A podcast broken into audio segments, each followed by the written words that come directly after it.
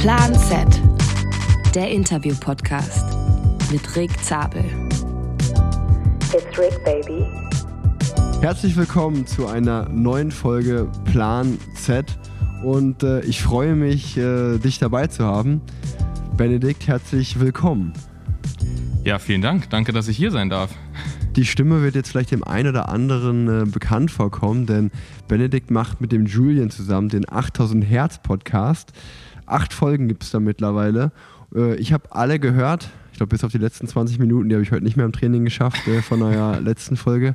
Aber genau, äh, sonst kennt man dich eigentlich auch, wenn man so ein bisschen in der Radszene unterwegs ist, gerade rund um Berlin.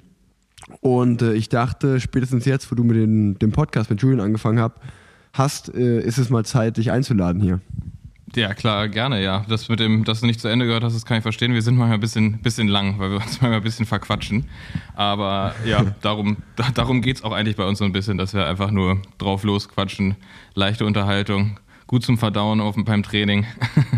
Nee, das hatte, das hatte gar nichts damit zu tun, dass es nicht hörbar war. Es hatte einfach nur damit zu tun, dass mein Training dann zu Ende war. Und äh, die letzten 20 Minuten werde ich mir morgen anhören, wenn ich wieder auf dem Rad bin.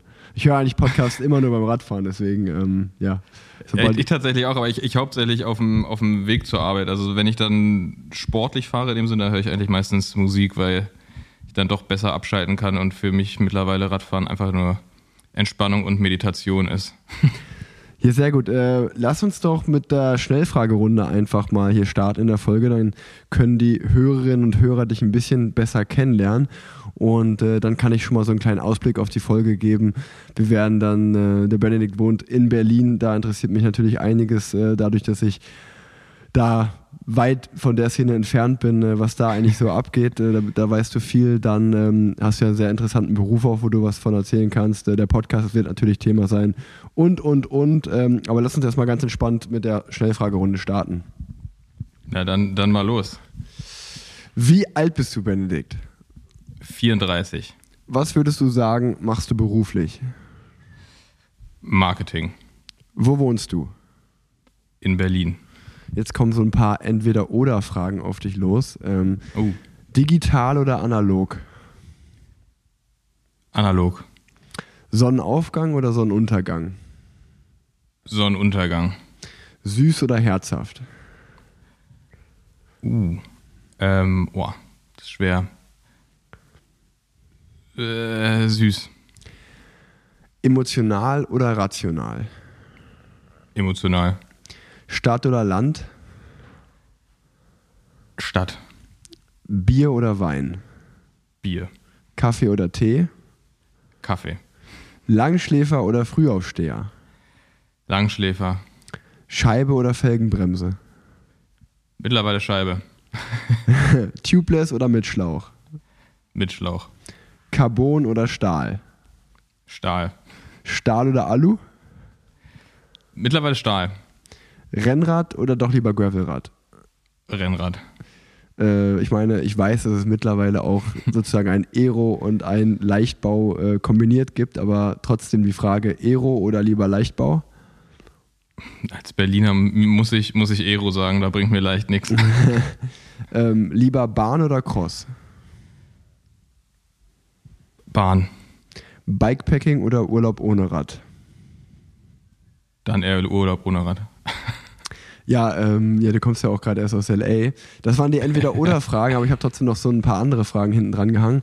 Ähm, was würdest du sagen, ist die schönste Region zum Radfahren, in der du, die du je warst? In der ich je war, ähm, nicht, nicht begrenzt jetzt weltweit irgendwie oder Deutschland? Nee, ist völlig egal wo. Also weltweit. Ähm, äh, Südfrankreich, definitiv. Ähm, da so, ja, so Côte d'Azur, südliche Provence, die Region an der Küste, da kannst du so in die das ist für mich gut als, als schweren Berliner. da geht's halt, da geht's bergauf, aber nicht zu böse. Da hast du halt schöne Anstiege, die irgendwie sich alle so bei 4, 5 Prozent einpendeln. Ähm, super Landschaft und also das, das ist ein Traum. Und hast halt irgendwie, siehst immer wieder das Meer, äh, super schöne kleine Dörfer. Ähm, Im Hinterland ist auch nicht so viel los wie an der Küste, also das ist super schön. Das, das stimmt, das, da gebe ich dir vollkommen recht. Äh, wenn wir jetzt in Berlin in eine Bar gehen, welchen Drink bestellst du? Tatsächlich, glaube ich, ziemlich, ziemlich unkreativ bin ich Biertrinker. Ähm, Pilz. Im, am besten Schultheiß, ein Berliner Pilz. Okay, ähm, dann die letzten, letzten drei Fragen. Bringst du deinen Pfand sofort weg oder stapelt er sich bei dir zu Hause? Habe ich gerade gemacht, weil der Stapel einfach wieder so hoch war, dass wieder alles rausgefallen ist. Ich habe so einen hab so einen Korb und der, der fasst schon relativ viel. Ist, man sollte auch so Pfandbehältnisse nicht zu groß auswählen, weil dann, dann schleppt man sich tot. Ähm, aber ja, ich musste, musste das sogar äh, etappenweise jetzt machen. Okay, sehr gut. Äh, welche App ist die meistbenutzte auf deinem Handy? Auf meinem Handy, die, ähm, ich, ich, ich, fürchte, ich muss zugeben, Instagram wahrscheinlich. Oder nee, WhatsApp wahrscheinlich ist ja auch eine App. Okay, ja. Ähm, ja, und das letzte ist eigentlich mehr eine Empfehlung als eine Frage. Was auch immer du empfehlen möchtest, kannst du jetzt gerne empfehlen, sei es ein Buch, eine Serie, ein Urlaubsort, ein Restaurant. Einfach eine mhm. Empfehlung für die Hörerinnen und Hörer. Eine Empfehlung. Ähm, ja, jetzt wieder Südfrankreich Radfahren wäre langweilig. ähm, ich mu musste letztens wieder dran denken, ähm, ans Radfahren im Schwarzwald. Das habe ich früher ein paar Mal gemacht ähm, Radfahren im Sommer im Schwarzwald im besten Fall irgendwie in Freiburg starten und dann Schau ins Land und da so rum, das ist, das ist schon richtig gut. Das ja. ist schon echt, echt schön. Ja, also. Das eine Empfehlung. Diejenigen, die jetzt die Deutschland-Tour geschaut haben, haben ja auch gesehen, äh, konnte man sich mal im Fernsehen ja mal angucken, wie, wie schön es ja. da ist. Ähm, ja, vielen Dank. Äh, das war die Stellfragerunde, die wird immer präsentiert von Breitling und ähm, da kann ich noch mal kurz sagen, dass jetzt gerade, glaube ich, diese Woche ähm, die Endurance Pro, das ist ja die Sportuhr bei denen, wer da gerade auf der Suche ist, die ist jetzt in dunkelgrün rausgekommen. Also würde ich mir die nochmal holen. Ich habe die ja in schwarz-weiß, würde ich mir die dunkelgrüne jetzt holen. Die haben auf jeden Fall eine ganz neue Colorway am Start. Ähm, mal kurz zwischendrin. Und äh, du hast eigentlich einen perfekten Übergang geliefert, kann man sagen, weil du schon über Südfrankreich geredet hast. Und im Vorfeld dieser Episode ist mir eine ganz witzige Anekdote eingefallen, ähm, wo wir oder wo ich mit André Greipel letztes Jahr die Tour de France gefahren bin. Ähm, da, das war ja in Südfrankreich oder in der Provence. Und äh, da hattest du mir noch geschrieben, als wir die Mont Ventoux-Etappe gefahren sind, als wir zweimal über Mont Ventoux sind. Ähm, ob, dass ihr da seid, äh, du mit den ganzen Standard. Jungs und Mädchen und äh, ob wir irgendwas wollen oder du uns irgendwas geben kannst. Und ähm, dann, ich glaube, ich hatte einfach, ja, irgendwie eine Cola oder so wäre cool. Ähm, und ich, ich weiß noch ganz genau, wie, das war ja bei der zweiten Überfahrt dann, da war ich echt richtig grau schon und hatte auch gerade moraltechnisch nicht so den besten Moment und habe euch dann gesehen äh, vom Weiten schon und dachte mir, oh geil, äh, das, das, das sind die, da ist die Gruppe um Standard und jetzt erstmal eine schöne Cola. Und es war aber dann so witzig, weil ihr natürlich den ganzen Tag da, da am, am Straßenrand standest und äh, du mir dann so eine lauwarme Cola in die Hand gedrückt hast. Und die war wahrscheinlich nicht nur lauwarm, die war wahrscheinlich richtig schal und heiß. Und ich habe mich so richtig krass drauf gefreut und habe die so genommen und dann so, oh fuck, die ist richtig warm. Und dann habe ich wirklich so, habe ich hier so eine Hand behalten für 10 Sekunden, habe mich so umgeguckt, okay, die sehen mich nicht mehr und dann habe ich sie direkt wieder weggeschmissen. ich so, Alter, die ja, kann ich nicht trinken, aber es war einfach nochmal so ein richtiger, richtiger Down-Moment von der Motivation, so, boah, geil, eine kalte Cola und dann kriegst du die so und war einfach so, Alter, die ist richtig warm, was ist das denn, ey? Ja, das, das, das war tatsächlich, der, der, der, der ich glaube, der Gedanke war, war gut. Das Problem war, wir sind da ja, wir sind tatsächlich hochgelaufen. Wir waren ein bisschen spät dran und konnten halt nicht mehr, also weil wir waren da, wir haben ja was gedreht für Standard. Äh, wir haben ein Video gedreht und Fotos gemacht für ein neues Rad und haben da ja auch Impressionen aus der, von der Tour drin und hatten deswegen so, hatten so Kamerazeug und sowas alles dabei und konnten deswegen nicht mit den Rädern hochfahren und war natürlich alles gesperrt fürs Auto und deswegen sind wir einfach super lange mit genau diesen, diesen Colas auch. Wir hatten so ein paar.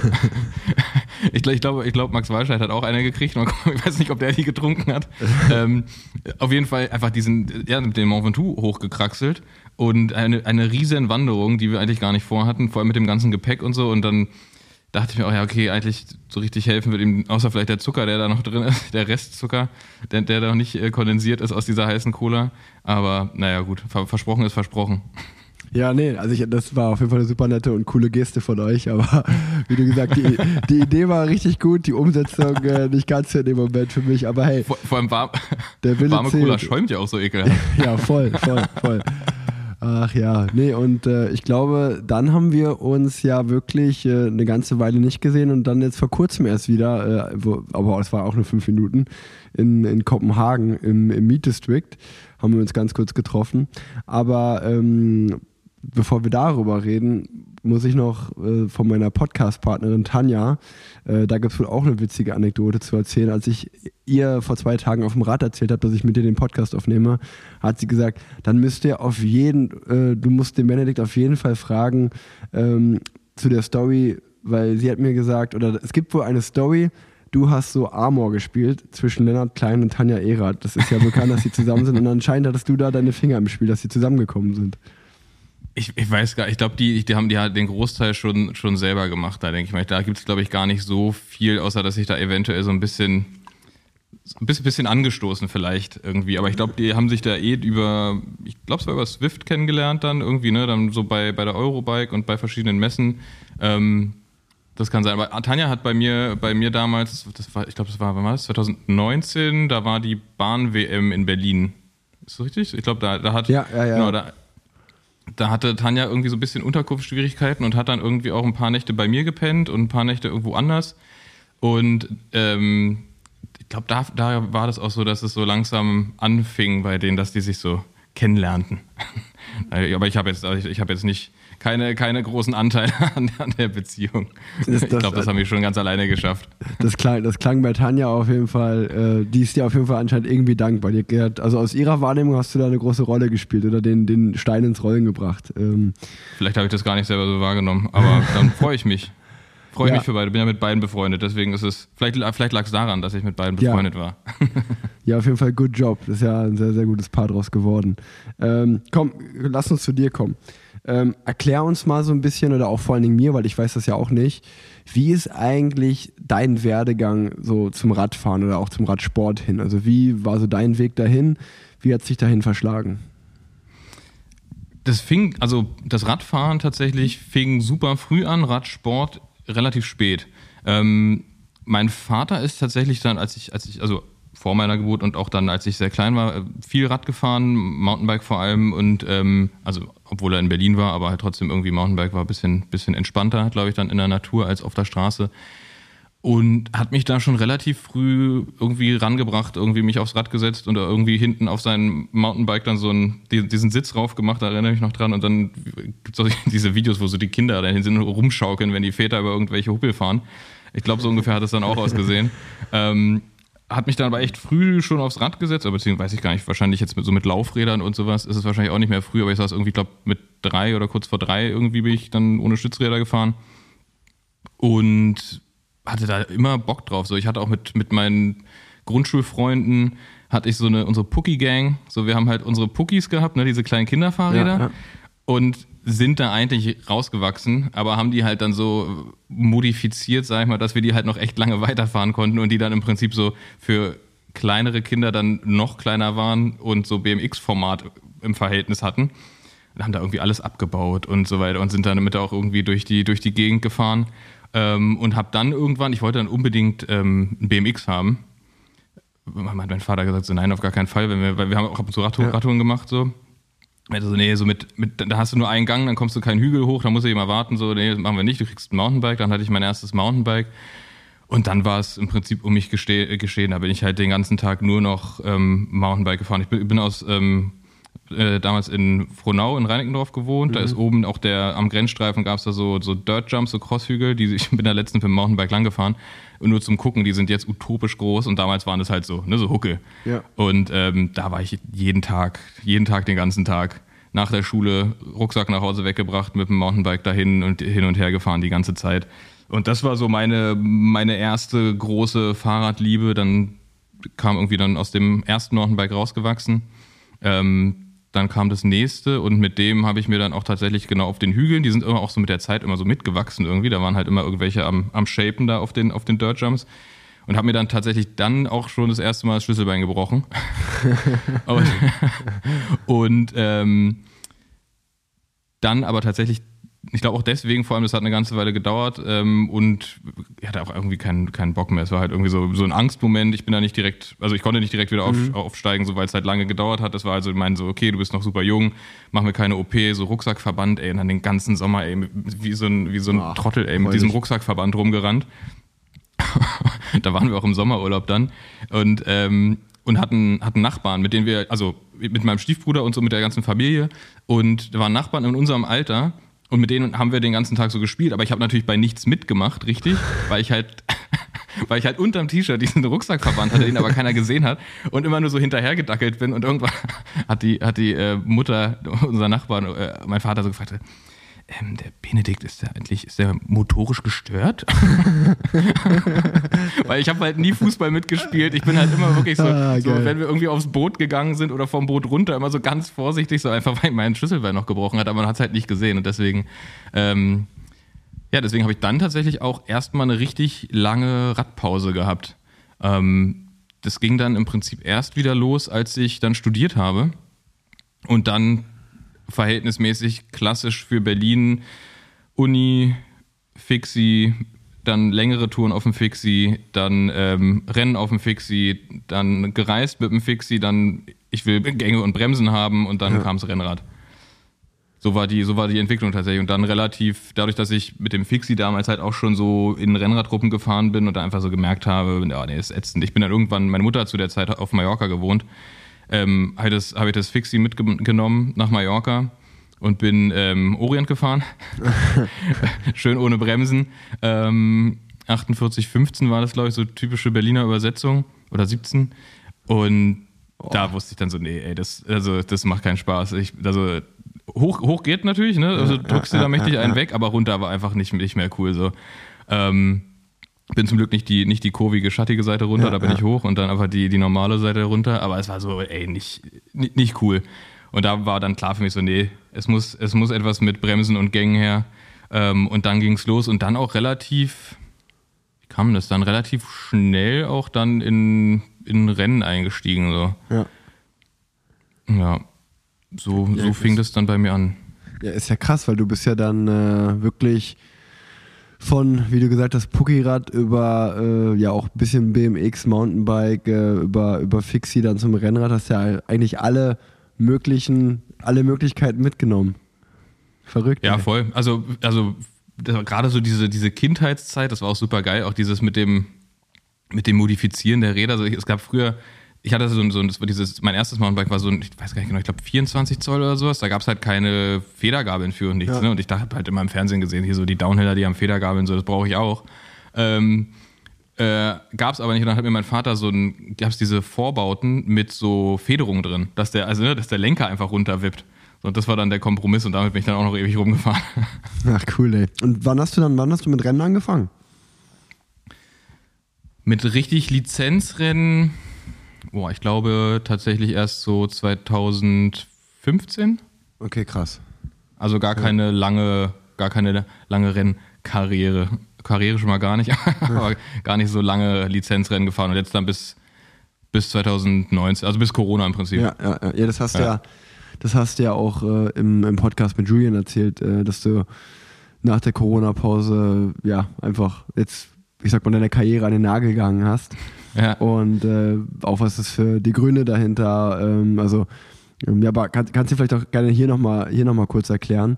Ähm, du bist dann vier Jahre Radrennen gefahren und äh, hast jetzt so, also wenn ich es richtig erinnere, ich habe mir die Folge angehört, hast du gesagt, es ist schon ähm, ganz geil, Rennen zu fahren, der Modus, aber gerade, ich meine, in Berlin war es jetzt nicht so wie in NRW oder so, wo da noch eine Kriterienhochburg ist, dass ihr einfach immer super lang fahren musstet für die Rennen, dann, dass das dann immer das komplette Wochenende drauf geht bei euch.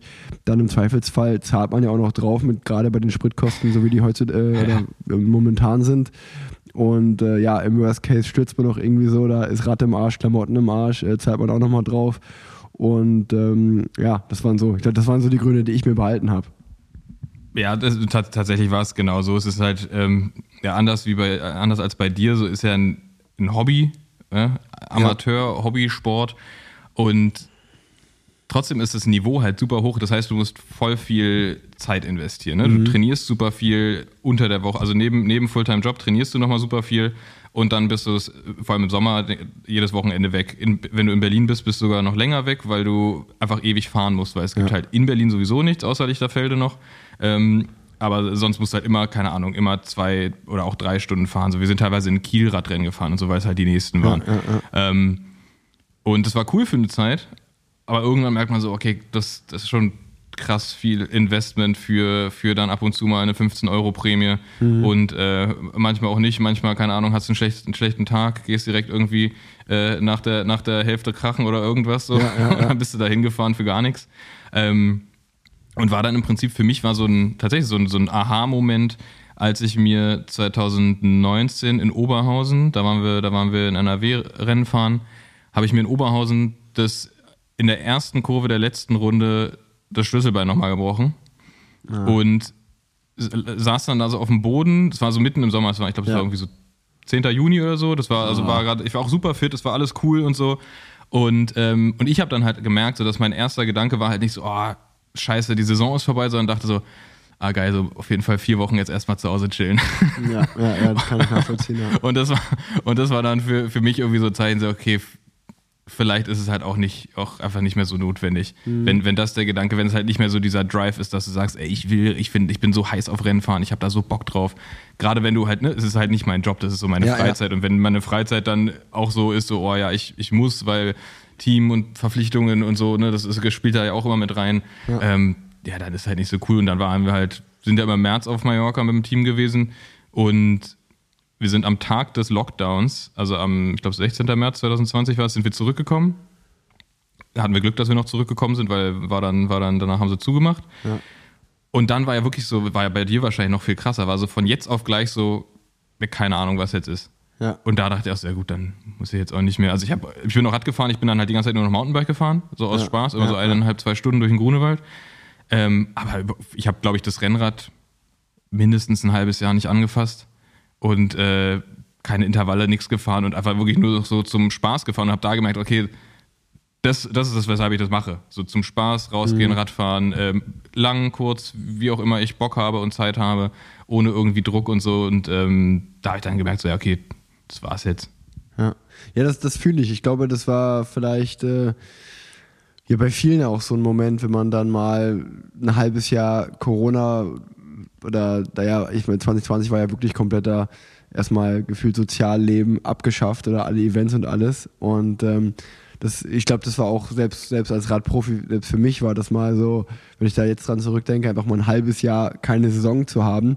Und der große Unterschied war ja, dass man auch irgendwie keine FOMO hatte, weil wenn jetzt, ich, ich sag mal so, es kommt ja auch als Profi mal vor, wenn du verletzt bist oder krank bist, was auch immer, Ja. dass du dann auch keine Rennen hast, aber wenn dann gefühlt die Saison ohne dich weiterläuft, fühlt sich das ja irgendwie einfach scheiße an. Aber wenn du halt so weißt, ah, es sind einfach, es finden einfach auch keine Radrennen statt, Ja. dann ist es halt völlig okay, so weißt du. Und also, aber Ja, ich, ich kann das schon, ich kann das schon nachvollziehen, dass man dann sagt, so, gerade wenn man es nicht beruflich macht, so, okay, warte mal, jetzt eigentlich wäre ich dieses Wochenende jetzt wieder da im Nirgendwo gefahren, jetzt habe ich einfach ein geiles Wochenende zu Hause mit Freunden gehabt. Eigentlich auch nicht so schlecht. Ja, voll. Ja. Absolut. Das, Ja, das war es auch total bei mir. Und dann auch, als es wieder, als es dann wieder anfing mit, man darf wieder in Gruppen fahren oder in kleinen Gruppen und so weiter, war es halt auch geil, weil ich halt mit meinen, mit meinen ganzen, mit meinen Teamkollegen, die halt sonst, man ist auch gar nicht so viel zusammengefahren, weil ja jeder irgendwie so sein Training gemacht hat. Und wir haben einfach geile Radtouren gemacht. So, Ja. ne? Also wir sind einfach, einfach Rad gefahren zusammen danach oder zwischendrin Kaffee irgendwo. Es war halt nicht so, dass irgendjemand sein Programm schrubben musste oder irgendwas, weil wusste ja keiner, wann es weitergeht. Alle wollten halt irgendwie so fit bleiben, ne, auf so einem Level. Aber es war halt total angenehm, man hat es halt auch so gemerkt und dann auch natürlich so mit dem, mit dem Boom, mit den ganzen neuen Radfahrern, die plötzlich da irgendwie durch die Gegend gestrahlt sind und so, das, äh, das war dann irgendwie so, ja, da dachte ich so, ja, das ist jetzt, das ist jetzt so mein Ding. Ja, glaube ich dir. Und auch was du da gerade gesagt hast, so dass du ja eine gewisse Fitness brauchst oder dass du auch, äh, wenn du, auch wenn du in dem Sinne nur Amateur bist und Rundstreckenrennen fährst, ähm, es kommt ja doch auch häufiger mal vor, dass ihr gegen die KT-Fahrer fahrt. Und ähm, oder auch, wenn ich mir jetzt hier die Jungs und Mädels vom Team Colonia Kids anschaue, die trainieren ja auch richtig äh, nach Programm und sind richtig Ja. fit. Also das darf man immer für die, für die Hörerinnen und Hörer, die das hier hören, das hat irgendwie nichts mit äh, Kreisliga oder so zu tun. Also wenn ich jetzt als Profi ähm, hier in Köln die Kriterien mitfahren würde, dann glaubt man nicht, dass man die als Profi dann alle am laufenden Band gewinnt. Also so einfach ist das nicht. Also das ist, das ist ja immer das Verrückte, dass du das ist ja fast schon auch wie eine andere Disziplin ist. Also was wir machen, sind ja wirklich Straßenrennen Ja, lange und ihr ballert halt einfach so eine Stunde, eineinhalb Stunden äh, Anschlag da rum und also ich, ich, kann, ich bin jetzt echt lange kein Kriterium mehr gefahren. Früher, vor, vor der Corona-Pandemie, gab es das ja noch mal öfter, dass es auch irgendwie dann die Nachtour-Kriterien gab oder auch mal zwei, drei einfach Vereine in NRW, die gesagt haben, okay, wir machen es auch für, Profi, äh, für Profis offen. Und wenn man dann mal gesagt hat, okay, ich kann dann mit dem Rad hinfahren, äh, Training, fahre das Rennen wieder zurück, dann äh, war das aber ein richtig harter Tag und dann ist man im Zweifelsfall auch nur Sechster geworden oder so und musste sich noch so ein bisschen so die Blöße geben, so, ja gut, ich mache das hauptberuflich und waren trotzdem fünf besser heute als ich so, aber ähm, nur, nur um das mal einzuordnen für alle, die das hören, dass es wirklich äh, schon richtig Niveau da in der Szene drin ist. Ja, klar, das sind ja, das sind ja einfach verschiedene Disziplinen, ne? Muss man auch ja. mal so, musst du einfach mal einfach nur einen Langstreckenläufer in einen 100-Meter-Sprint-Startblock stellen, so da passiert auch nichts. Also, ja, ja, ne? also genau. das ist halt, ist halt was ganz anderes und vor allem so, wenn du schon sagst, so Colonia Kids oder auch Team Standard, so, die sind halt darauf spezialisiert, irgendwie, das sind eineinhalb Stunden und ähm, da geht's auf den Knall geht's los, ja. dann ist Vollgas, bis es vorbei ist. So, ne? Richtig. Und ähm, das, das ist halt schon was anderes. Würde halt keiner bei einer, bei einer Etappe von euch irgendwie ankommen. Ja. Aber ähm, so ist es halt unterschiedlich. Aber das, das ist auch das Spannende so daran, weil wir hatten halt oft hier gerade so dann so Lichterfelde ist halt eins der wenigen Rennen, was mhm. wir noch haben, aber viele Sachen, die wir im Osten gefahren sind, da war halt dann ganz oft zum Beispiel auch die Bahnnationalmannschaft ist dann mitgefahren. Ja, ja, ja. Und es war halt mega witzig, weil die halt immer je nachdem, wo die gerade sich in der Saison befinden, also wenn du die in, im Sommer erwischt, dann gewinnen die da auch nicht. Ja, ja, Aber wenn die halt so in, in der Saison vorbereitet, so kurz vorm Winter, dann knallen die dir da um die Ohren, da siehst du gar nichts. Ja. So, ne? Also es ist halt, also das ist so, je nachdem, wer gerade, ja, was für eine Priorität hat, ne? Ja. Ja, nee, das ist äh, wirklich interessant. Auch, das sagen wir auch immer wieder hier im Podcast, äh, wenn ihr mal mitbekommt, dass in eurer Nähe irgendwo Kriterien sind, also äh, die, die das jetzt hören, geht da gerne mal hin, schaut euch das an, weil das ist wirklich ganz auch ganz anders als ein Profirennen, wo ihr euch an die Straße stellt. Äh, im, im, schlimmsten Falle fahren die von A nach B, sind in vier Sekunden an euch vorbeigefahren und das war's. bei, bei so einem Rundstreckenrennen hat man noch so richtig was. Das ist halt ein Event, die, die da immer fahren. Also das ist schon richtig, richtig cool. Aber ja, das, das, ähm, das, das, ist ein Spaß für Groß und Klein. Gerade wenn halt irgendwie noch so ein bisschen so NRW, da ist ja immer ja. noch ein bisschen mehr Programm an der Seite. Bei uns ist da leider nicht mehr viel los hier. Ähm, aber das ist schon cool. Ich bin immer gerne dabei bei euch auch gefahren. Das war, ja. das war gut. Ja, die, ja, die, die äh, Lennart und Co., also Team Colonia Kids, die organisieren ja auch, glaube ich, gerade in Köln-Poll äh, ein Kriterium Ende des Jahres. Also, das müsste jetzt relativ zeitnah sein, wenn wir bestimmt hier noch mit. Zweiter Zehnter ist das. Zweiter Zehnter, da habt ihr genau einen Tag vor äh, vom Münsterland Giro stimmt. Und äh, also da kann man auf jeden Fall mal vorbeikommen. Ich glaube, die ziehen das auf jeden Fall als ein cooles Event hoch, gerade nachdem die ja jetzt zehn Tage im, in Amerika drüben waren und nochmal so die besten äh, Inspirationen da mitnehmen konnten. Also wer mal sich so ein Rundstreckenrennen anschauen will, kommt am 2.10. nach Köln-Poll. Äh, da wird ein richtig cooles Rennen stattfinden. Werbung. Leute, ihr kennt sicherlich schon Enduko, die App für Ausdauersportler und Ausdauersportlerinnen, die dir eine dynamische Trainingsplanung auf Basis von künstlicher Intelligenz aufstellt. Übrigens ist seit ganz, ganz neu auch André Greipel als Ambassador für Enduko dabei.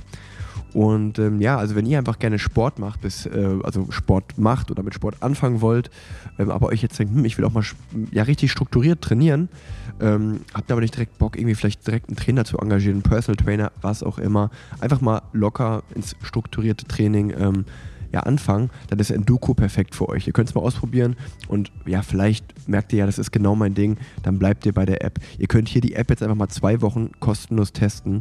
Ähm, den Link findet ihr dazu wie immer in den Show Notes. Der ist enduko.app slash rig.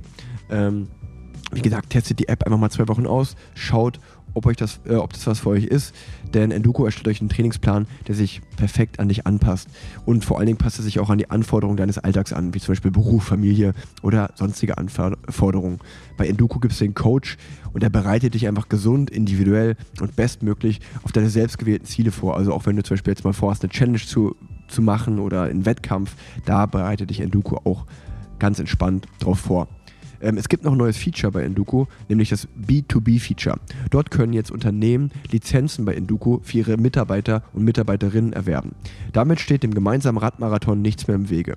Ein paar Sonderfunktionen gibt es übrigens dann auch noch.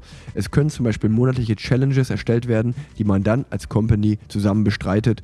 Ich sage jetzt einfach mal zum Beispiel, hey, mein Betrieb will jetzt 4000 Kilometer diesen Monat fahren und dann habt ihr eine Challenge und dann könnt ihr mal schauen, ob ihr das schafft. Also echt eine Top-App, checkt die mal aus. Alle Infos dazu in den Show Notes. Werbung Ende. Aber zu dir, äh, Benedikt. Du hast gesagt, du arbeitest im Marketing. So, ich sage jetzt einfach mal blau raus, wie, wie ich das bis jetzt wahrgenommen habe. ähm, kannst du mich da gerne aufklären, weil das interessiert mich ja auch total. ähm, für mich von außen war das immer so, als wenn du Standard gegründet hast oder als wenn das deine Marke ist. Aber äh, nimm mich da mal gerne mit in den Prozess, weil Standard ist ja eigentlich auch, wenn man ehrlich ist, in Deutschland äh, ja eine Marke wie keine zweite, die auch gerade ja einen super Hype hat und steil nach oben geht. Und ähm, man sieht es auch richtig, richtig oft mittlerweile und gefühlt sind ja auch immer so, was, was mir gesagt wird zumindest, äh, sobald ihr neue Räder rausbringt, sind die ja dann auch mal relativ schnell ausverkauft. Also ähm, nimm mich mal, nimm mich da mal mit, erzähl mir da mal ein bisschen was von. Ja, ich glaube, ich glaub, dass das, das, das habe ich schon häufiger gehört, dass Leute denken, dass ich das äh, gegründet oder, oder zumindest der Chef bin, ist tatsächlich nicht so. Nee, gegründet ist es von, von äh, Max von Sänger und seiner Frau Anna. Ähm, ich bin relativ früh dann mit eingestiegen, ähm, gegründet 2012, wir haben zehnjähriges dieses Jahr.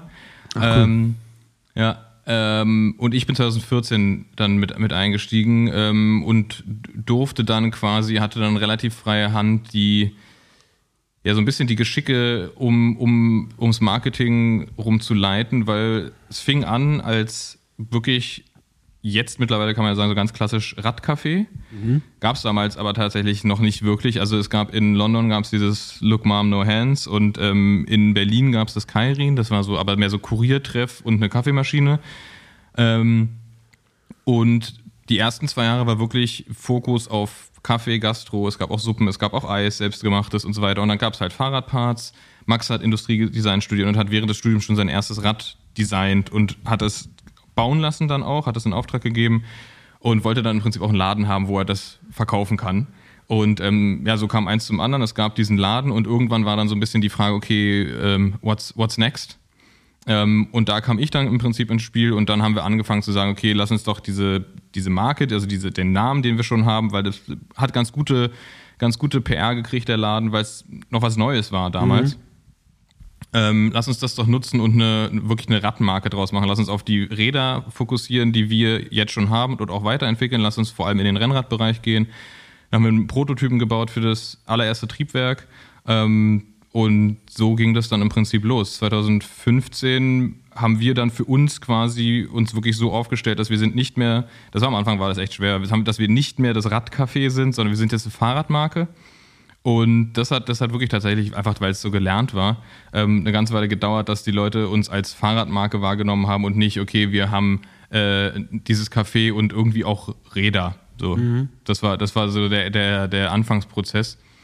Und ähm, ja, jetzt mache ich seit 2014 bin ich daran, die, die Marke zu entwickeln, weiterzuentwickeln, aufzubauen. Und ähm, ja, macht, macht riesig Spaß. Und so wie sich das gerade von dir angehört hat, scheint es ja auch ganz gut zu klappen.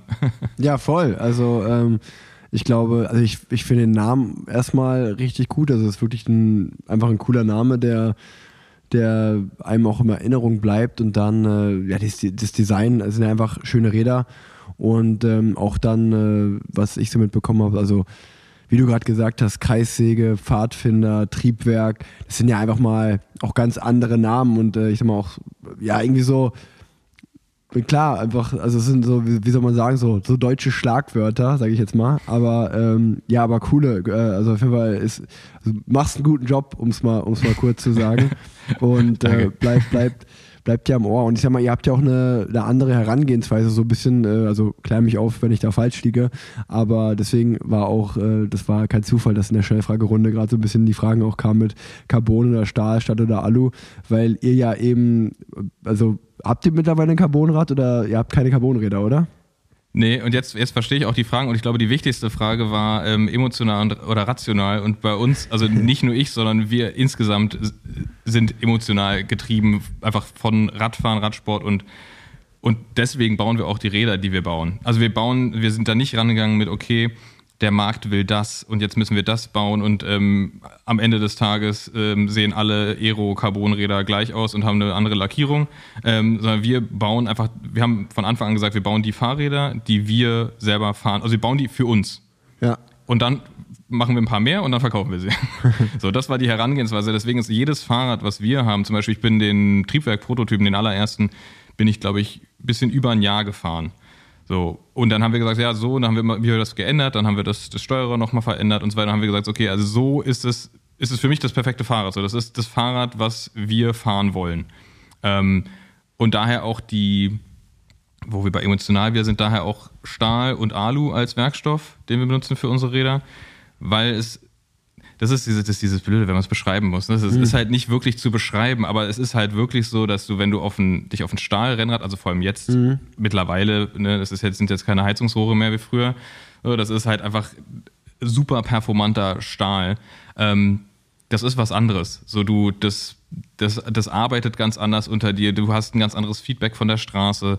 Ähm, es ist nicht so, du sitzt nicht auf einem also ich will dir, dir als Profi und deinem Arbeitsgerät nicht zu nahe treten, aber du sitzt halt nicht auf so einem, ja doch relativ emotionslosen Bock, der, einfach, der einfach nur wirklich krass funktioniert für die Performance, die er ja, abliefern soll. Ja, ja. Ähm, du hast, ein, ja, wie gesagt, ein ganz anderes Feedback auch von der Straße und ähm, für uns super wichtig als Firma mit Design-Hintergrund.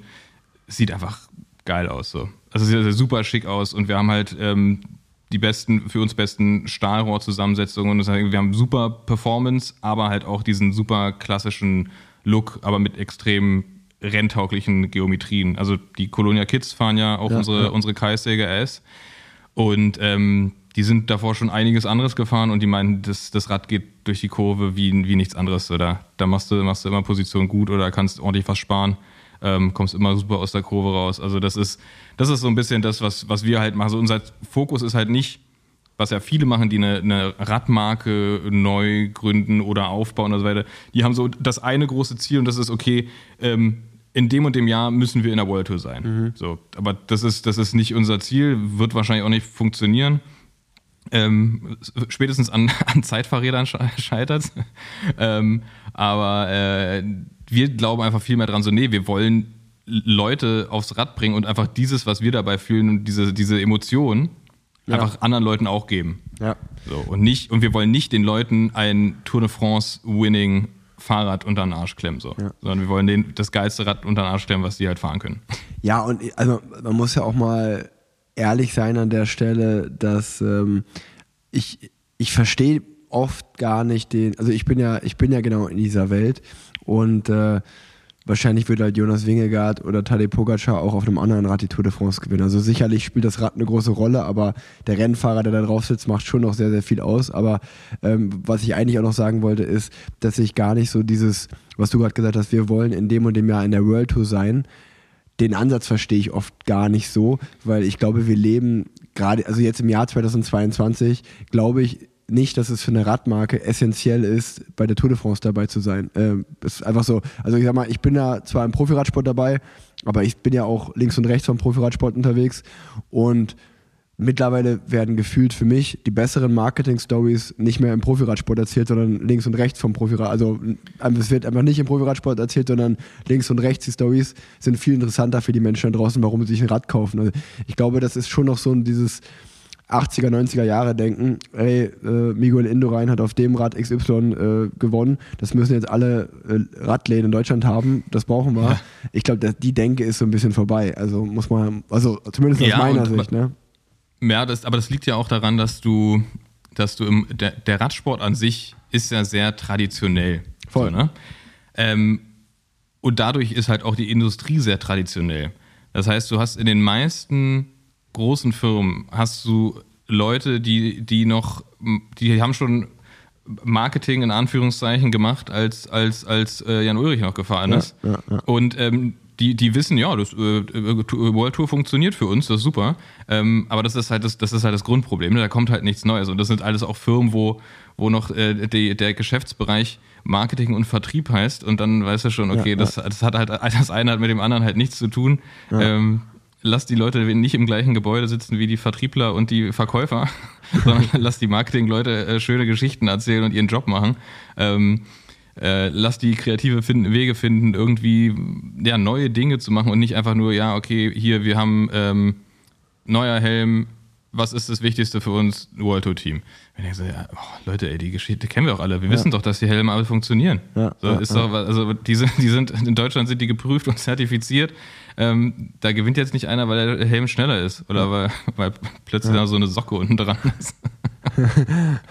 ja, nee, nee, voll. Also das, äh, ist sehr interessant. Aber im Großen und Ganzen äh, finde ich es einfach geil, wenn ich hier in Köln unterwegs bin und ähm, man bei den verschiedensten Whites, ob das jetzt bei Wisen ist, äh, bei das Scuderia, äh, wenn die Colonial Kids fahren. Äh, aber ich sag mal, du siehst einfach bei den Leuten, egal ob das jetzt irgendwie ein Canyon ist, ein Rose-Bike oder eure Standard-Bikes, ich finde es einfach cool überhaupt, dass wir, dass die deutschen Marken alle ja gefühlt einen Hype haben und gefühlt, äh, oder nicht nur gefühlt, ist ja, merkt man ja, dass äh, die gerade alle sehr, sehr gut verkaufen. Und deswegen finde ich es auch interessant, äh, ja, einfach wie die verschiedensten Wege sind. Natürlich kann man jetzt Standard und Canyon schwer miteinander vergleichen, aber ja, äh, Canyon ist irgendwie bei drei Teams in der World Tour dabei und ihr, ihr macht euren Weg, aber gefühlt jeder Weg fühlt gerade so nach Ruhm, was, was im, im, im Radfahren äh, oder was, was das Thema Rad eigentlich betrifft. Und ähm, also es ist ja einfach sehr schön, das zu verfolgen, auch so für mich jemand, der total daran interessiert ist, wie Geschichten erzählt werden, wie Marketing fun funktioniert. Ähm, es ist ja einfach cool zu sehen, dass es auch Marken wie euch gibt, die einen anderen Weg gehen und damit auch sehr erfolgreich sind. Ja, vor allem, also muss man ja nun mal so ein bisschen die Geschichte irgendwie von, von Canyon oder so sich auch angucken. Die, die kommen ja auch alle aus einem ähnlichen, aus einer ähnlichen Grundsituation wie wir auch, ne? Ja. aber halt 20 äh, Jahre vorher und ja. dann sind die halt natürlich auch in einer ganz anderen Zeit quasi mitgewachsen.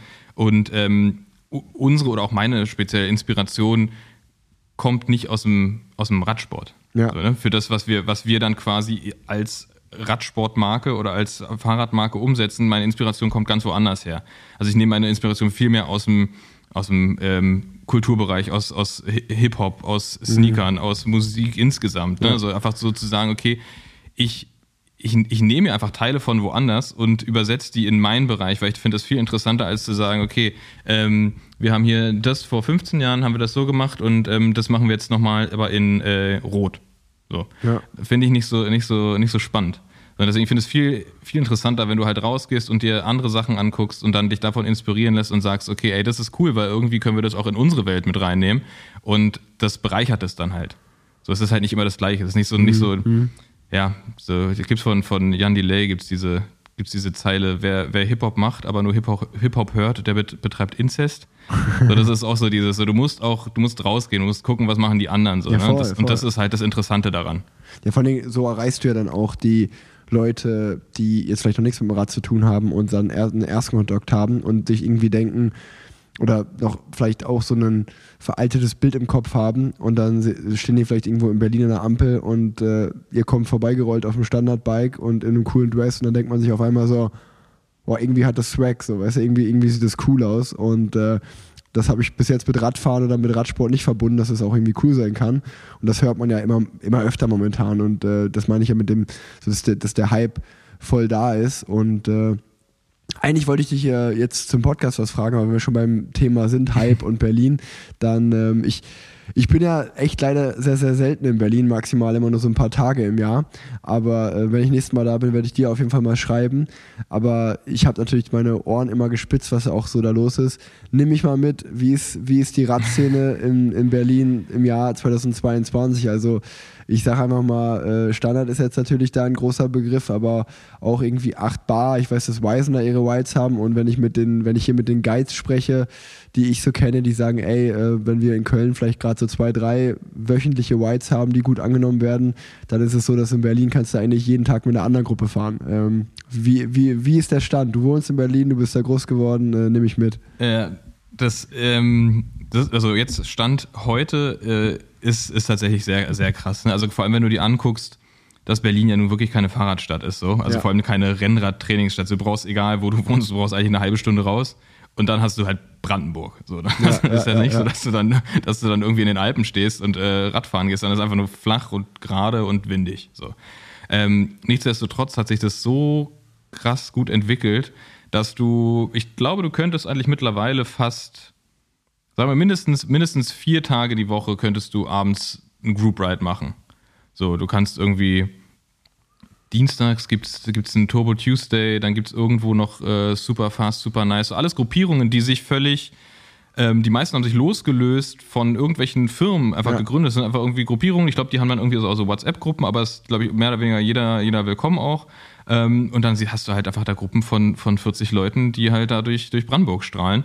Und ähm, bei uns zum Beispiel ist es die Standard-Feierabendrunde donnerstags. ähm, die auch so der, der, der, off, der offizielle, der offizielle Drop Ride Berlins. Also da ist äh, eigentlich immer, also es sind immer zwei Strecken im, im, im Wechsel wöchentlich. Oh ja, und da ist, da ist halt Vollgas. Ne? Also das ja. sind auch so die, alle, die, die so hier in, der, in Berlin und Umgebung Bundesliga fahren, die sind dann da auch am Start. Also das ist so, alle, alle geben sich da Donnerstagabend mal ordentlich die Kante und danach gibt es noch schön kaltes Getränk bei uns im Showroom. Ähm, und es hat sich wirklich extrem entwickelt, weil früher, ich sag mal so, als ich, also nee, einfach, nee, man kann es ganz ja. einfach sagen, vor Corona, ähm, bist du gefahren, bist du deine Strecke gefahren und du kanntest tatsächlich die meisten Leute, weil alle haben ja irgendwie so ihr Gebiet, ne, wo man so immer ja. trainieren fährt. Du kanntest die meisten Leute, die dir begegnet sind. Jetzt nicht persönlich, man, war, man kennt sie nicht gut, aber du hast sie schon mal gesehen ähm, und wiedererkannt. Und mittlerweile ist es so, ich fahre und da sind einfach Leute, die einfach auch so, ne, so, so top gestylt, ne, äh, alles äh, vom Feinsten. Ich habe die noch nie gesehen. Und mhm. ich so, hä, wissen das? So, man wundert sich so und da denkt man sich, okay, Berlin, klar, Millionenstadt, so, natürlich ja. kenne ich die nicht alle, aber da sind so viele dazugekommen und das ist so angenehm, weil die auch ein, ähm, die bringen ganz anderen Vibe mit. Die ja. bringen ja gar nicht diesen, ja, diesen den Radsport-Hintergrund mit, sondern die kommen voll viele aus dem, aus dem kreativen Bereich, mhm. aus, dem, aus dem Agenturbereich, aus ganz vielen, so, auch ganz, also ganz verschiedene Richtungen, ähm, die dann voll viel Fashion auch mit reinbringen, mhm. zum Beispiel und ähm, denen das viel mehr wert ist. Ich meine, dann hast du halt irgendeinen, irgendeinen Typen, der, der seit ähm, 22 Jahren äh, Radrennen fährt und aber auch seit 22 Jahren die, den gleichen Style hat. So. Und äh, der wundert sich dann, dass da plötzlich irgendwelche Leute in äh, äh Kopf bis Fuß irgendwie Paranormal oder Rafa oder was auch immer äh, langfahren und, ähm, und einfach ja, den Lifestyle für sich so voll gefunden haben und voll mhm. aufgesogen haben und dann wahrscheinlich irgendwie auch schon mehr über die Szene oder über die aktuelle Szene wissen als der, der, klar, der kann dir, der kann dir jedes Ergebnis vom Rundstreckenrennen in, in Sachsen sagen, so, aber halt nicht so was, was halt abgeht. Ja. Und das ist, das ist, das ist schon echt eine coole Entwicklung. Ja, das, äh, das finde ich, finde ich auch. Also ich muss auch sagen, ähm, genau das gleiche Gefühl habe ich wenn ich hier in Köln unterwegs bin und als Radprofi ist ja eigentlich so, dass man sich morgens aufs Rad schwingt und äh, dann fährt man halt morgens, wenn halt auch alle anderen arbeiten und hat das Gefühl, man ist der Einzige, der Rad fährt, außer man hat irgendwie eine Trainingsgruppe. Aber ähm, gerade momentan kommt es oft vor, dass ich halt morgens ins Gym gehe und dann mache ich nachmittags äh, gegen so gegen Feierabendzeit, drehe ich mit Freunden eine Runde oder manchmal auch alleine. Und dann ist genau dasselbe. Dann fährst du so die einschlägigen, Köln ist ja äh, nicht ganz so oder zum Glück nicht so groß wie Berlin, aber dann fährst du, sag ich mal, die einschlägigen Straßen, wo du halt rein oder rauskommst, äh, fährst du dann.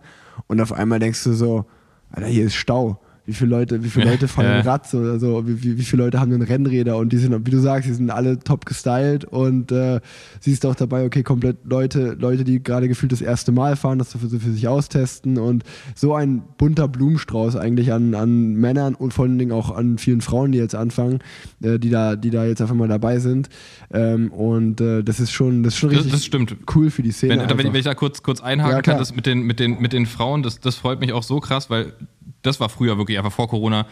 Du kanntest jede Frau, die dir unterwegs begegnet ist. Auf ja. jeden Fall. Du kanntest die auf jeden Fall. Ja. Und mittlerweile niemand mehr, so, weil es so viele geworden sind. Es ist so gut, die haben, die haben jetzt einfach eigene Rides und so, die müssen sich da nicht immer irgendwie abkrepeln mit irgendwelchen Typen in den ja. Group Rides da. So. Äh, das, das, ist halt auch so eine gute Entwicklung. Das, äh, das, das macht echt Spaß. Und gerade das, das sieht man dann auch bei den, bei den Rennen, ne? Also jetzt so bei den, bei den ja, äh, Hobby-Amateurrennen. Klar. Und äh, das ist eine wichtige und, und endlich ein, eintreffende Entwicklung, finde ich. Voll, voll. Ja, das ist, das ist mega cool. Auch einfach so ein Video, ich sag mal, das mit das bekannteste ist vielleicht so hier, das gibt es ja auch schon länger, das Red Race Girl Pack, aber jetzt hier in Köln gibt es auch die Cyclids und äh, also da gibt es einfach auch so, wie du sagst, also die, die, Gruppen, wo sich halt nur Frauen treffen und äh, ihre Gruppen aufmachen und fahren. Also wirklich äh, eine richtig, richtig positive und schöne Entwicklung, weil sonst war das halt wirklich äh, früher, wenn man, wenn sich zehn Leute getroffen haben, man, man, konnte man davon ausgehen, dass es neun Männer waren und vielleicht eine Frau dabei ist, so richtig klassische. Eine, eine, eine hart, hartgesottene, die genau. sich da, die sich das dann gibt. Aber es war halt, es war halt eine riesen, riesen Einstiegshürde ja, für mega, Frauen. Mega. Einfach zu einem Group Ride mit 25 Typen zu gehen. Ja, so. voll. Oder halt, also das ist halt so, ja. Ja, und jetzt, jetzt, äh, jetzt zum Glück nicht mehr. Also das ist schon äh, richtig, richtig cool das zu sehen, wie sich, wie sich das entwickelt. Ähm, naja, wenn ich nächstes Mal in Berlin bin, melde ich mich, dann äh, drehen, drehen wir mal eine Runde zusammen, weil ich kenne mich auch wirklich nicht gut aus. Ich fahre da meistens da im Grunewald rum oder meistens picke ich mir auch Tage, äh, nach Berlin aus, wenn ich weiß, ich muss eh nicht so viel Rad fahren, weil dann, also viel Training und Berlin passt, passt nicht so gut zusammen. muss, man, muss man an einem Donnerstag in Berlin sein. Ja, ja da, da fahre da fahr, da fahr ich, wirklich, ich wirklich gerne mit. Ähm, Nee, aber genau, lass uns noch äh, über, de, über den Podcast sprechen. Ja, gerne. Ähm, acht Folgen sind bis, bis jetzt draußen. Ich glaube, wenn ich es richtig verfolgt habe, Folge 9 kommt äh, mit äh, dem ersten Überraschungsgast auch. Und ähm, ja, ich bin gespannt. Und äh, also man kann ja auch mal kurz erzählen, ähm, als wir uns das letzte Mal in Kopenhagen ähm, getroffen haben, da war ja, es ist ja ganz witzig, weil es war Julian und du und, und Staufi und ich waren ja da. Und dann kann ich mich noch gut daran erinnern, wie, wie Julian und du uns gefragt haben, so ey, ihr seid Besenwagen und Plan Z, so dürfen wir jetzt auch mit dem Radsport-Podcast anfangen. und dann, wie ihr euch so hingekniet habt und so Staufi, der hatte so, ich weiß gar nicht, warum Staufi ein Schwert dabei hatte, aber der hat euch ja so richtig wie so zum Ritter geschlagen und dann haben, ja. wir, haben, wir, nur noch die Prozente abgeklärt und die Lizenzrechte und so, dann, dann konnte es schon losgehen. ja, so, so, so ungefähr, ungefähr, war das, ja. nee, natürlich äh, alles nur ausgedacht und Spaß. Nee, aber wirklich, äh, ich bin ich bin froh, jetzt im Training noch einen neuen Radsport-Podcast zu haben, den ich hören kann. ähm, wie wie kam es zu der, also wie hast du eigentlich Julian kennengelernt? Äh, das ist ja meistens eine ganz witzige Story mit Julian, wie man ihn kennenlernt, ja. äh, bei dem Vogel, ähm, im positiven Sinne natürlich. Und äh, nee, jetzt macht ihr einen Podcast und äh, kann, kann man nur sagen, wer, wer Plan Z hört, auf jeden Fall auch 8000 Hertz hören, weil das lohnt sich. Ja, die, die, die, die ganz ursprüngliche Entwicklung, äh, ich habe Julian kennengelernt über, über unseren Mechaniker von, von Standard, über Peter, weil ah, die ja. waren zusammen Radfahren in der, in der Provence, irgendwie am Mont Ventoux, gibt es auch, gibt's tatsächlich, gibt's die 8000 Watt Erklärungsfolge, da gibt es äh, gibt's, äh, die gesamte Entstehungsgeschichte von, äh, von 8000 Watt. Und darüber kam es und dann hat unser Mechaniker mich so krass genervt, immer mit diesem 8000 Watt immer großes Blatt und alle haben Bock und ich, so, ich wusste halt so gar nicht so genau so, was, was da abgeht. Ich bin Julian da noch nicht gefolgt, es war auch noch überhaupt nicht groß damals. Und er hat mich einfach nur richtig genervt, so mit diesem Spruch, wo ich halt einfach jeden Satz damit beendet. Ja? Und dann, ich war da schon genervt, so, okay, wer, wer ist diese, dieses 8000 Watt, so was, was soll das? Und dann habe ich Julian halt irgendwann kennengelernt, aber zum Glück bevor ich, ähm, also ich habe ihn analog kennengelernt, bevor ich ihn digital sozusagen kennengelernt habe und wir haben uns halt direkt verstanden. Und das ist jetzt ja auch schon Jahre her. Und ähm, waren immer im Kontakt und ähm, der, der fährt ja auch unsere Räder. Ähm, und dann kam irgendwann die Idee, dass wir wollten schon immer irgendwie mal was zusammen machen. Und dann war halt irgendwann die Idee da, auch schon vor einer ganzen Weile, einfach einen Podcast zu machen, weil wir eh immer viel, viel schnacken so und ähm, dachten uns, na gut, wenn man das, wenn man, wenn man das einfach aufnehmen würde, ist es an, an sich ganz unterhaltsam. So, wir haben jetzt nicht den, ähm, es, ist, es, ist, es ist wirklich einfach Entertainment so. Ne? Es ist jetzt nicht, es ist jetzt nicht der tiefgründigste, analytischste Radsport-Podcast. Ähm, wir reden auch oft einfach gar nicht über Radrennen oder irgendwas, sondern einfach nur so, was wir tatsächlich irgendwie machen mit unserem Leben im Rad-Lifestyle sozusagen. Ähm, er ist super viel unterwegs. Äh, er macht ja auch so Berichterstattung von den Grand Tours, von allen möglichen Rennen. Ja. Ähm, ich arbeite in der Industrie, ähm, bin in der Szene zu Hause sozusagen ähm, und dachte uns, ja, das ist bestimmt einfach ganz, ganz witzig, mal so, ein, so einen kleinen Einblick zu haben von zwei, die sich dann auch nicht zu ernst nehmen und nicht irgendwie da ähm, zu, zu korrekt das Ganze machen. Ähm, und dann haben wir, die, die Idee gab es dann schon relativ lang und wir haben einfach irgendwie keinen Zeitpunkt gefunden, die erste Folge aufzunehmen. Und dann irgendwann haben wir gesagt, so, ey, jetzt müssen wir es wirklich machen. Und ähm, seitdem sind wir da auch dran, nehmen jede Woche auf und äh, Folge 9 kommt am genau. jetzt an dem Montag. Weiß ja nicht genau, wann das hier rauskommt, aber Folge 9 ist wahrscheinlich schon draußen. ähm, heute, was ist denn heute? Freitag? Ja, vor Montag wird schwierig, genau. Ähm, aber vielleicht, vielleicht kommen wir am selben Tag raus, dann kann man, kann man beide, ja. beide gleichzeitig hören.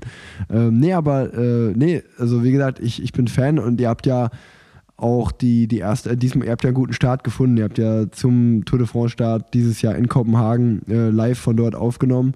Und ähm, ich glaube, wenn man sich die erste Folge anhört, dann, das ist so ein Beispiel, wie man dann hat man, glaube ich, den Flair eures Podcasts ziemlich gut verstanden, finde ich, so direkt. Also man, ich finde, so, man kann sich die erste Folge beispielhaft anhören und äh, da sprecht ihr schon sehr aus verschiedenen Blickwinkeln. Ich meine, du warst ja da auch mit der Standard-Crew am Start und äh, redet über Kopenhagen und auch über den Rad-Lifestyle und Julian hat ja dafür Bohans Grohe gearbeitet und dann prallen so zwei Welten aufeinander und ja, wie du es gerade beschrieben hast, eigentlich, ne? so ein bisschen so, äh, ihr redet über euer Leben und in eurem Leben ist halt das Rad einfach Teil und ihr seid irgendwie sowohl in der Szene als auch, ja, habt Bock an der Szene dabei zu sein oder ja, wie auch immer.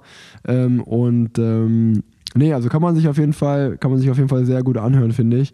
Und äh, so super viele Radsport-Podcasts gibt es ja auch nicht in Deutschland. Von daher äh, ist, das, ist das schön, dass es da jetzt noch einen mehr gibt. Stimmt, und es ist ja zum Glück auch alles auf Abruf. Man nimmt ja keinen dem Sendeplatz weg. Ja, so, so, ähm, das sowieso. Ja. und äh, ja, genau, ich glaube, die erste, erste Folge ist wahrscheinlich äh, ziemlich repräsentativ so von dem, was wir machen, weil wir halt auch das meiste, was wir halt machen in unserem Leben, ist halt auch so ein Mix aus privat und beruflich. Und deswegen ist da immer irgendwie was, was mit drin, was, ja, es passieren ständig irgendwelche Geschichten, die wir irgendwie erleben. Egal, ob er da jetzt irgendwie im, im Auto bei der, bei der äh, Deutschland-Tour irgendwie sitzt, bei, bei Lotto Kernhaus irgendwie mit drin, oder ob wir in Kopenhagen sind und ich da beruflich eigentlich äh, Termine habe. Und dann ähm, gab es aber doch Freigetränke und so, ne? Ja. Das, das, das passiert. Ähm, ja, lasst, lasst euch nicht von Folge 2 abschrecken, da waren wir, die ist ein bisschen laut im Hintergrund. Da war ich auf einer Party und Julian auf der Eurobike und wir mussten trotzdem aufnehmen. Ja, aber ist ja, ist ja, ist ja trotzdem interessant, weil äh, äh, genau wie du gesagt hast, ähm, da, da ist ja dann auch, wo du in München bist, das ist ja wieder ein gutes Beispiel, wenn dann Standard da die Kooperation mit, mit USM Haller hat. Also da kann ich dir auf jeden Fall sagen, da ist meine Frau war da sehr neidisch, die ist großer, die ist großer Fan von, von USM. Und äh, nee, habe ich, hab ich, hab ich ihr auch gezeigt. Aber das meine ich ja, das ist so, dann bekommt man auch Insights äh, davon und äh, ist, ist wirklich sehr, sehr schön. Ähm, darf, man, darf man eigentlich fragen, gibt es irgendwas Neues, wenn ich, wenn ich dich mal an der Strippe habe? Was, was gibt's, kann man, ist irgendwas spruchreif bei Standard? Was kommt Neues? Was geht die Zukunft an?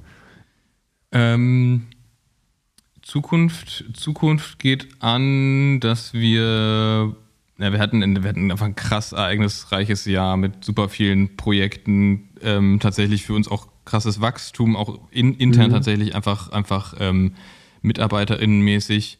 Ähm, und wir haben einen, haben einen Fokus tatsächlich, du hast, hast die Kooperation mit USM gerade angesprochen, das ist jetzt auch so ein bisschen ähm, auch wieder dieser Ansatz, den Voll. ich vorhin meinte. So, wir machen nicht, also wir machen jetzt nicht Kooperation mit ähm, irgendwas anderem aus der, also machen wir auch, aber jetzt nicht, also der Fokus ist nicht auf Kooperation mit jemand anderes aus dem Radsport, sondern halt vielmehr zu sagen, okay, wir gucken mal, was noch passt. So, ne? Mhm. USM, das sind Möbel, das ist halt eine, eine, eine Möbeldesign-Ikone.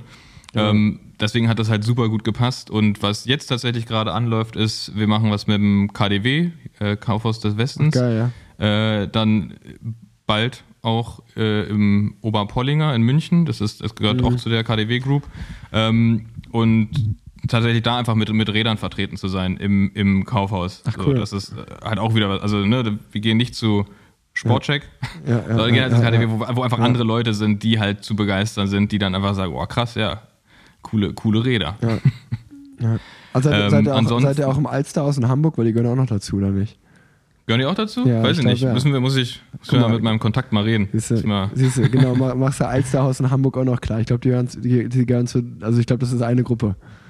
Das kann sein, würde, würde auf jeden Fall passen. Ja. Ähm, ansonsten mal so ein bisschen, so ein bisschen aus dem, aus dem Internen gequatscht. Ähm, komm auf, es kommt auf jeden Fall ein für uns wichtiges Rad, interessantes Rad aufgrund der Entwicklung in der, ich sag mal, in der Szene und auch im Rennsport, die gerade passiert.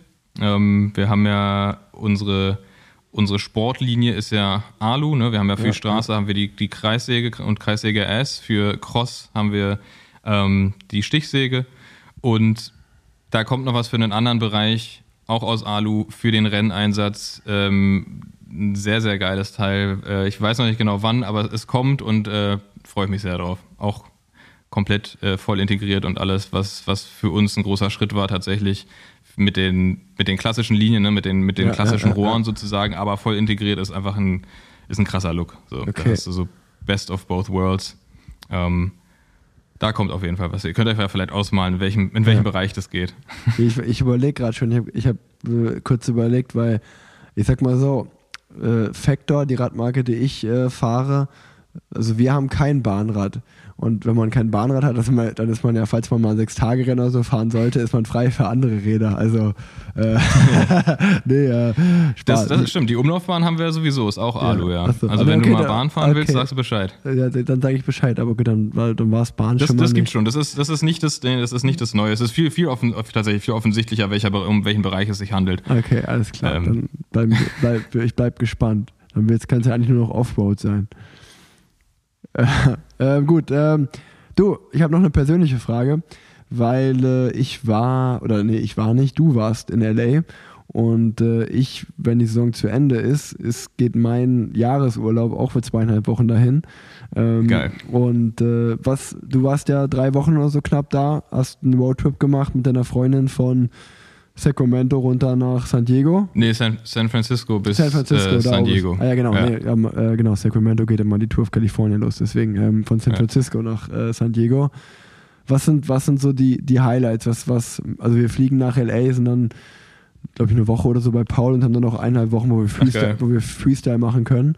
Von daher, was, was würdest du uns empfehlen? Ähm, in LA also beziehungsweise wir waren erst in San Francisco und sind danach so ein bisschen ins Landesinnere ja. äh, in Yosemite Nationalpark gefahren. Das ist von LA dann relativ, ja, ist ein, ist ein ganzes, ganzes Ende, aber das, das war auf jeden Fall geil. Also wenn man, wenn man da in der Nähe ist, ist es so richtig postkartenmäßig, also wie man sich vorstellt, das ist schon cool. Ähm, in LA gibt es echt... Kurz, kurz, sorry, dass ich kurz einhake, ja. aber äh, Paul hat mir mal irgendwann erzählt, wir haben über, über den, genau den Park geredet und ich war immer der Meinung, dass der Yosemite Park heißt. bis, bis dann war gerne, nee, nee, er ist Yosemite. Warum, war, ja. Aber ich, ich war, warum auch immer, ich war immer der Meinung, dass man es Yosemite ausspricht. Ich habe ähm, auch, auch äh, Bekannte, die dachten, das wäre Josemite. Oder Josemite, ja. ja. naja. ähm, nee, also das, das war super cool, ist halt Natur, ne? aber wenn man ja. jetzt sagt, äh, man ist in L.A., ähm, wir haben in, in der Zeit, in der wir da waren, in West Hollywood gelebt, was cool ist, weil du hast tatsächlich in LA das Problem, dass es halt nicht erlaufbar ist. Ne? Gerade ja. als, als, als Kölner oder sogar auch als Berliner, wo du, ich mache ich mach ja im Prinzip alles, alles zu Fuß, mehr oder weniger, ähm, oder man setzt sich danach aufs Rad. In LA ist es so weitläufig, dass du wenn du eine, eine, Nachbarschaft aussuchen müsstest, wo du sagst, okay, da will ich wohnen und ich will nicht jeden Tag alles mit dem Auto machen, dann wäre es im Prinzip schon West Hollywood oder halt irgendwie an der mhm. Küste Santa Monica oder so. Und das, das war schon ganz cool. Was du auf jeden Fall machen solltest, ist in den ähm, Comedy Store gehen. Der ist auch in West Hollywood. Mega, mega witziger Stand-up-Club. Ähm, ziemlich krasses Line-up immer. Die sind auch berühmt dafür. Also zum Beispiel, als wir da waren, war David Spade, Schauspieler und Comedian, kennt man aus, aus Kindsköpfe zum Beispiel. Ähm, Tony Rock war da, das ist der, einer der Brüder von Chris Rock. Ja. Ähm, super, super krasses Line-up, war mega witzig. Und ähm, das ist das, wir waren in San Francisco zweimal und in LA einmal in, in, in Stand-up-Comedy-Clubs. Und die waren alle super gut. Mega witzig. Ist eine geile, geile Kultur da auch. Du sitzt dann da, sitzt an einem Tisch, bestellst zwischendrin Getränke und so. Das, das, ist, schon, das ist schon richtig cool. Also, das, das solltet ihr auf jeden Fall machen, in den Comedy Store gehen. Ähm, was noch? Ja, wahrscheinlich, ich sag mal so, wahrscheinlich ist in, in LA musst du nicht so viel erzählen oder empfehlen, weil da ich. Bist du die ganze Zeit bei Paul? So wie ich bei Paul kenne, wird da ganz schön, ja, ja, wir, wir, wir sind eine Woche bei Paul, werde ich da eh Programm haben, aber sozusagen, wenn man, ja. wenn man mal LA ausschließt, äh, äh, sozusagen, was drumherum ist, weil wir haben ja eigentlich noch eineinhalb Wochen Zeit und können eigentlich egal was auch immer machen und zum Beispiel auch einen Roadtrip irgendwo hinfahren.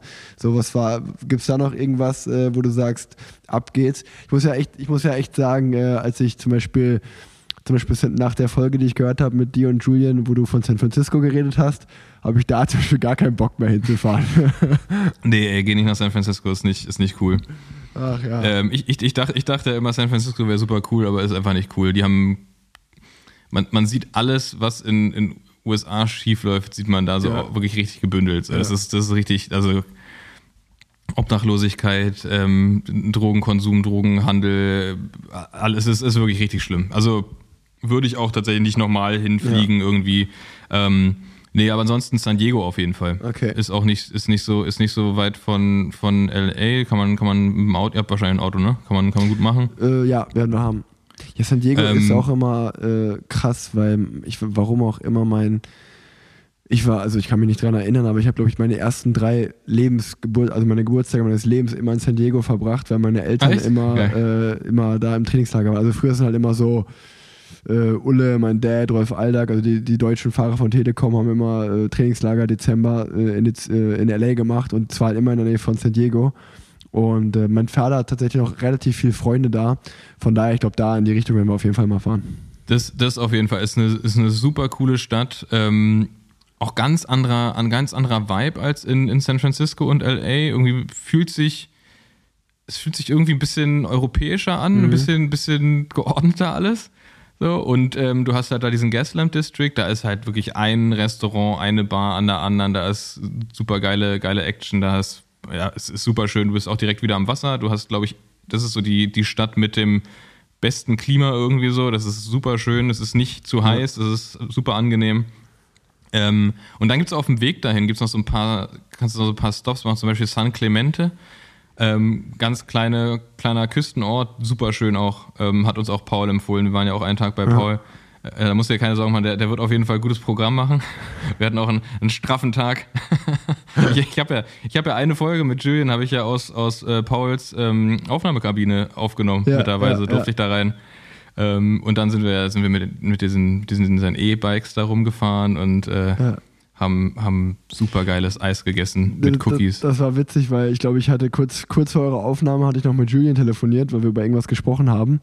Und ähm, mir, mir, und dann hatte, dann hatte Julian mir erzählt, ja, hier, Benedikt ist äh, gerade äh, in LA und der, der nimmt von Pauls Kabine auf. Dann hatte ich Paul nur äh, per WhatsApp geschrieben, so, äh, äh, ich, ich glaube, ich, ich habe ich hab nur geschrieben, so, Ehremann, wenn du bei der Aufnahme einmal kurz reinrufst, Planzett ist der beste Podcast. Und dann hat, und dann hat, Hat er gemacht. Dann hat er einfach nur, hat er einfach nur so, nur irgendwie zehn Minuten später kam nur so ein grünes Checkhäkchen. Ach ja, da musste ich lachen. Naja, Das war auf jeden Fall cool. Also da, da wo, wo Paul wohnt, da, ähm, das, ist, das ist halt auch total cool. Vor allem, wenn ihr, wenn ihr da echt eine Woche habt, da ist halt Traumstrand, da ist so richtig schöner, ja, so, so ein, so ein Postkartenort, Ja, ja. wie man ihn sich an der amerikanischen Westküste vorstellt. Also, so ist es da halt tatsächlich. So, Ja, und ich- das, ähm, das ist super schön. Ja, ich habe ich hab dieses Jahr, wer hat mir das erzählt? Äh, André Greipel hat mir das, glaube ich, erzählt, dass auch äh, gerade die amerikanische Radszene, bei denen ja auch richtig viel weggebrochen ist, dass die gerade wieder dran sind, ähm, so das eine oder andere Rennen wieder zu beleben. Und dass zum Beispiel Tour of Utah und auch die Tour of California höchstwahrscheinlich nächstes Jahr wieder im Rennkalender stehen. Ah, Und gut. äh, das wäre halt mega geil, weil also Tour of California war auf jeden Fall mein absolutes Lieblingsrennen immer äh, vom, Habe ich auch immer super gerne geguckt. das, das, war, das war immer richtig geil, auch weil du halt immer ein Jahr, äh, also entweder war immer in Sacramento oder in LA Start oder Ziel und dann bist du halt immer entweder ein Jahr hoch oder alles andere und im zweiten Jahr wieder runtergefahren, immer im Wechsel. Und äh, nee, das war, das war schon eine richtig coole Rundfahrt. Aber natürlich, äh, wir hatten schon das, die ganze Zeit überlegt, also er, äh, natürlich ist, wenn man da Rennen fährt, nicht nicht wie Urlaub, äh, ist halt Rennen und ähm, richtig Urlaub wollte ich schon immer da mal machen und als wir jetzt überlegt haben, wo, wo fahren wir denn in Urlaub, war vor allen Dingen nochmal äh, deine Stories im Podcast und auch auf Instagram so, ja komm, lass, lass auf jeden Fall jetzt Kalifornien Ja. buchen. So, wir waren jetzt seit drei Jahren gefühlt nicht im Urlaub, lass jetzt mal einen richtigen Urlaub buchen. Doch, das lohnt sich auf jeden Fall. Also auch gerade so, auch, auch jetzt zum Beispiel so diese Negativeindrücke in, in San Francisco, so das sind aber trotzdem einfach krasse Erfahrungen, die ich überhaupt nicht missen will. Und ich würde überhaupt nicht sagen, so, ey, nee, das war kacke, dass wir in San Francisco waren, sondern nee, es war gut, weil es ist halt einfach mal so, es ist halt nicht so, wie sich, wie sich die USA verkaufen, dass halt alles, alles Ja. geil ist. Ähm, und deswegen ist auch super wichtig, diese, diese Erfahrungen so zu machen. Ne? Also Deswegen ist ihr werdet da einen super guten Urlaub haben. Und ähm, Paul wird euch da alles zeigen. Da hat er da direkt auch irgendwie so einen unfassbar langen Radweg, der da losgeht. Oder machst du komplett Pause? Ist das in deiner Pause? Fährst Ja, kein ja, Rad? ist- Er hat E-Bikes. Ist, Da kannst du mit Knopfdruck Ich fahren. wollte gerade sagen, es, es, es ist in der Off-Season, aber so wie ich Paul kenne, wird er mich auf jeden Fall irgendwie der wieder, wieder ausnutzen, dass er Sport betreibt, dann muss man irgendwie muss man wieder mitmachen. Äh, Oder hier, äh, hier seine, seine E-Mountainbikes. Das, Ja. das ist okay. Das, Ja. das, ist, das ist noch okay. Nee, das- äh, Tour of California wollte ich noch eine Sache sagen. Ich glaube, es war die Tour of California. Dieser, das ist nämlich mein, mein Lieblings, meine Lieblingsetappe, mein Lieblingsradrennen ever gewesen, wo Taylor Finney dieser sein äh, im Solo Ja. gewinnt. Ich weiß, hat er 40 Kilometer Solo oder so gemacht? Ja. Wo er, sich, war, wo er sich verbeugt am Ende. ja, Ja, ey, das, das war sowieso war er einer der einer meiner absoluten Lieblingsfahrer Und das, diese, diese die, wirklich diese, die Eier, die der hatte, ey, mhm. da losge, losgestiefelt auf der, auf der Abfahrt da und dann einfach alleine, das war schon, das war schon richtig gut. Ja. Ja, Habe ich mir oft auf der Rolle, Rolle angeguckt. Taylor, Taylor, auf jeden Fall einer meiner Lieblingsteammates auch äh, äh, auf All Time und auf jeden Fall jemand, der auch äh, für mich so, den, den, man einfach, den man im Feld auf jeden Fall vermisst. Also gefühlt einer, aber das ist ja irgendwie in den letzten Jahren äh, bei mir, also mein Gefühl ist, dass alle Leute, die so richtig cool sind in der Szene, die man richtig mag, die hören eh alle sehr früh auf oder viel zu früh äh, vom Gefühl, äh, weil die dann auch sich nicht mehr so mit der Szene, also es war bei Teller war ja auch so, der war ja am ja. Ende so, ah, ich fühle das hier nicht mehr so, ich muss was anderes machen. Und ja. ähm, nee, schon, nee, schon spannend. Aber ähm, ist ein anderes Thema, das wollen wir jetzt nicht mehr aufmachen. ähm, ich bedanke mich äh, bei dir, dass du hier zu Gast warst im Podcast. Äh, war wirklich richtig cool. Ich packe den 8000 Hertz Podcast auf jeden Fall in die Show Notes. Äh, danke für die ganzen Infos äh, über Berlin, über, über Standard ähm, und äh, ja, danke für dein Engagement äh, im, im Radfahren. Das ist auf jeden Fall cool. Du, äh, du tust der Szene sehr, sehr gut. ja, ich habe ich hab zu danken. Danke für die, für die vielen netten Worte. Ähm, ja, du, du dem Radsport aber auch. Ja. Du bist, du bist für mich, für mich auch tatsächlich einer, der, der das modern macht und der den, den Mund aufkriegt, der auch mal ein Interview gibt, der in seinem eigenen Podcast drüber redet. Ähm, das, das meinte ich gestern auch zu unserem Überraschungsgast im, im Podcast, dass eher meine große Hoffnung ist, dass da halt noch mehr kommt, weil ich finde einfach leider sehr viel uncharismatisch, was so im Radsport passiert. Und da bist du ein guter, guter ja, Gegenpol.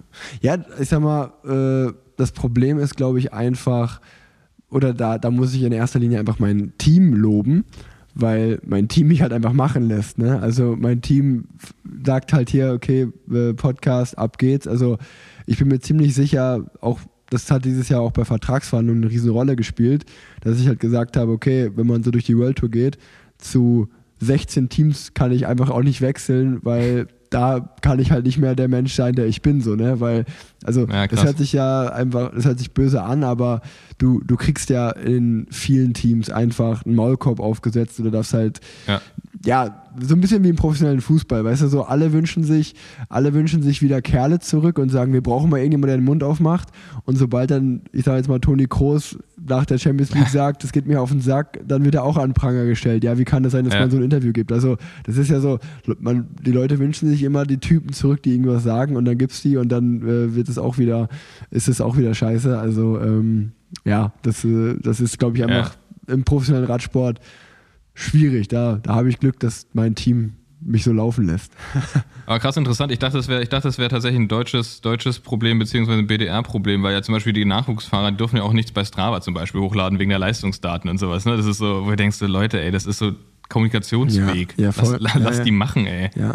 Ja, genau. Das ist so. Also vor allen Dingen muss man ja auch sagen, wenn man sowas hört, das trägt ja auch nicht zu einem transparenten Sport bei, nee. wo, man, wo man dann irgendwie sagt, schau mal hier, ich kann die Leistung ganz klar erklären äh, mit den Wattwerten, hier meinen Pulswerten. Ähm, wenn man so auf Geheimnistuerei macht, dann äh, ist es ja, ja, Vor allem, selbst, selbst wenn, dann weiß einer, was du trittst, ja, und ja. dann, wenn du ja, mehr genau. trittst, äh, ja, genau, das, das, also das, dann kann er wissen, so viel du will, wie er will. So, wenn er, wenn du ihm wegfährst, fährst du weg.